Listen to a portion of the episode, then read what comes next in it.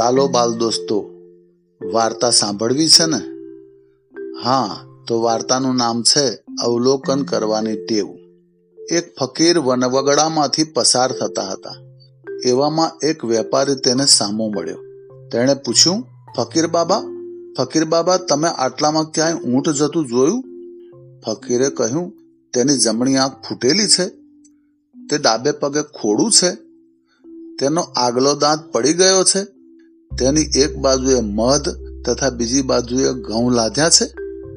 ફકીરના આ સવાલ સાંભળી વેપારી રાજી થતો બોલી ઉઠ્યો, ફકીર બાબા, હા હા હા, એ જ મારું ઊંટ. તમે તેને ક્યાં જોયું?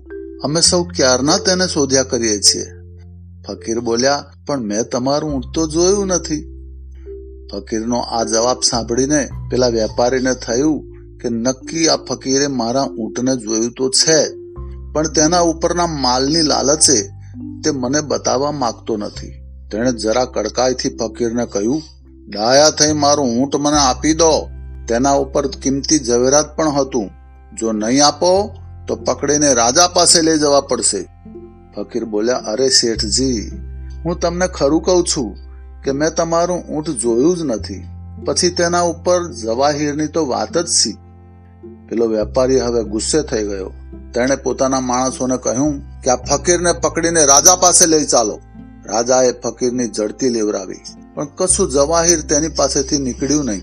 છતાં ફકીરે ઊંટનું જે વર્ણન આપ્યું હતું, તે તો બરાબર પેલા વેપારીના ઊંટનું જ હતું. તેથી તેણે એ ઊંટ જોયું નથી, એ વાત તો કેમ મનાય? તેની ઉપરના જવાહીરની લાલચે તેણે તેને ચોક્કસ ક્યાંક સંતાડી દીધું છે. એમ માની રાજાએ તેને સખત શિક્ષા કરવાનો હુકમ કર્યો.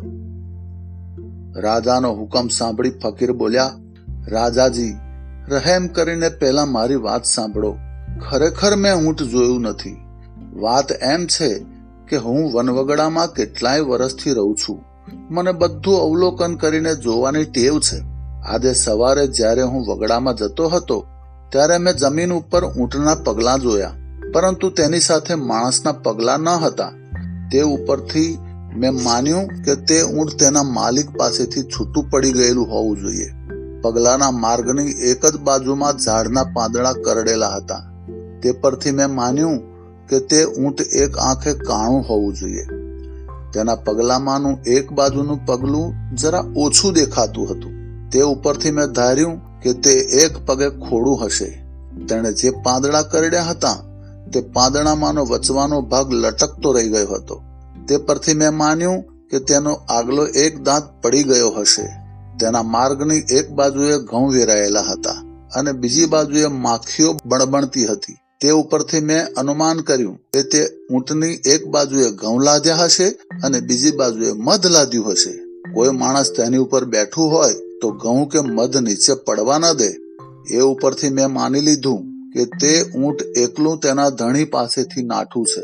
થોડે દૂર જતા આ વેપારી મને સામે મળ્યો અને ઊંટ વિશે પૂછવા લાગ્યો. મેં તેને ઉપર પ્રમાણે ઊંટનું વર્ણન કહ્યું તે ઉપરથી તેને લાગ્યું કે તેનું ઊંટ મેં જોયું છે, પણ જવાહરની લાલચે હું તેને બતાવતો નથી. પરંતુ રાજાજી, હું સાચું કહું છું કે મેં ઊંટ જોયું પણ નથી કે સંતાડ્યું પણ નથી. રાજાને આ સાંભળીને ખાતરી થઈ કે ફકીરે ખરેખર ઊંટ જોયું નથી, કે સંતાડ્યું નથી. તેણે ઊંટ વિશે જે કહ્યું, તે અવલોકન કરવાની ટેવ ઉપરથી જ કહ્યું હતું. રાજાએ ફકીરને છોડી મૂકવાનો હુકમ કર્યો અને તેની અવલોકન શક્તિના ખૂબ ખૂબ વખાણ કર્યા.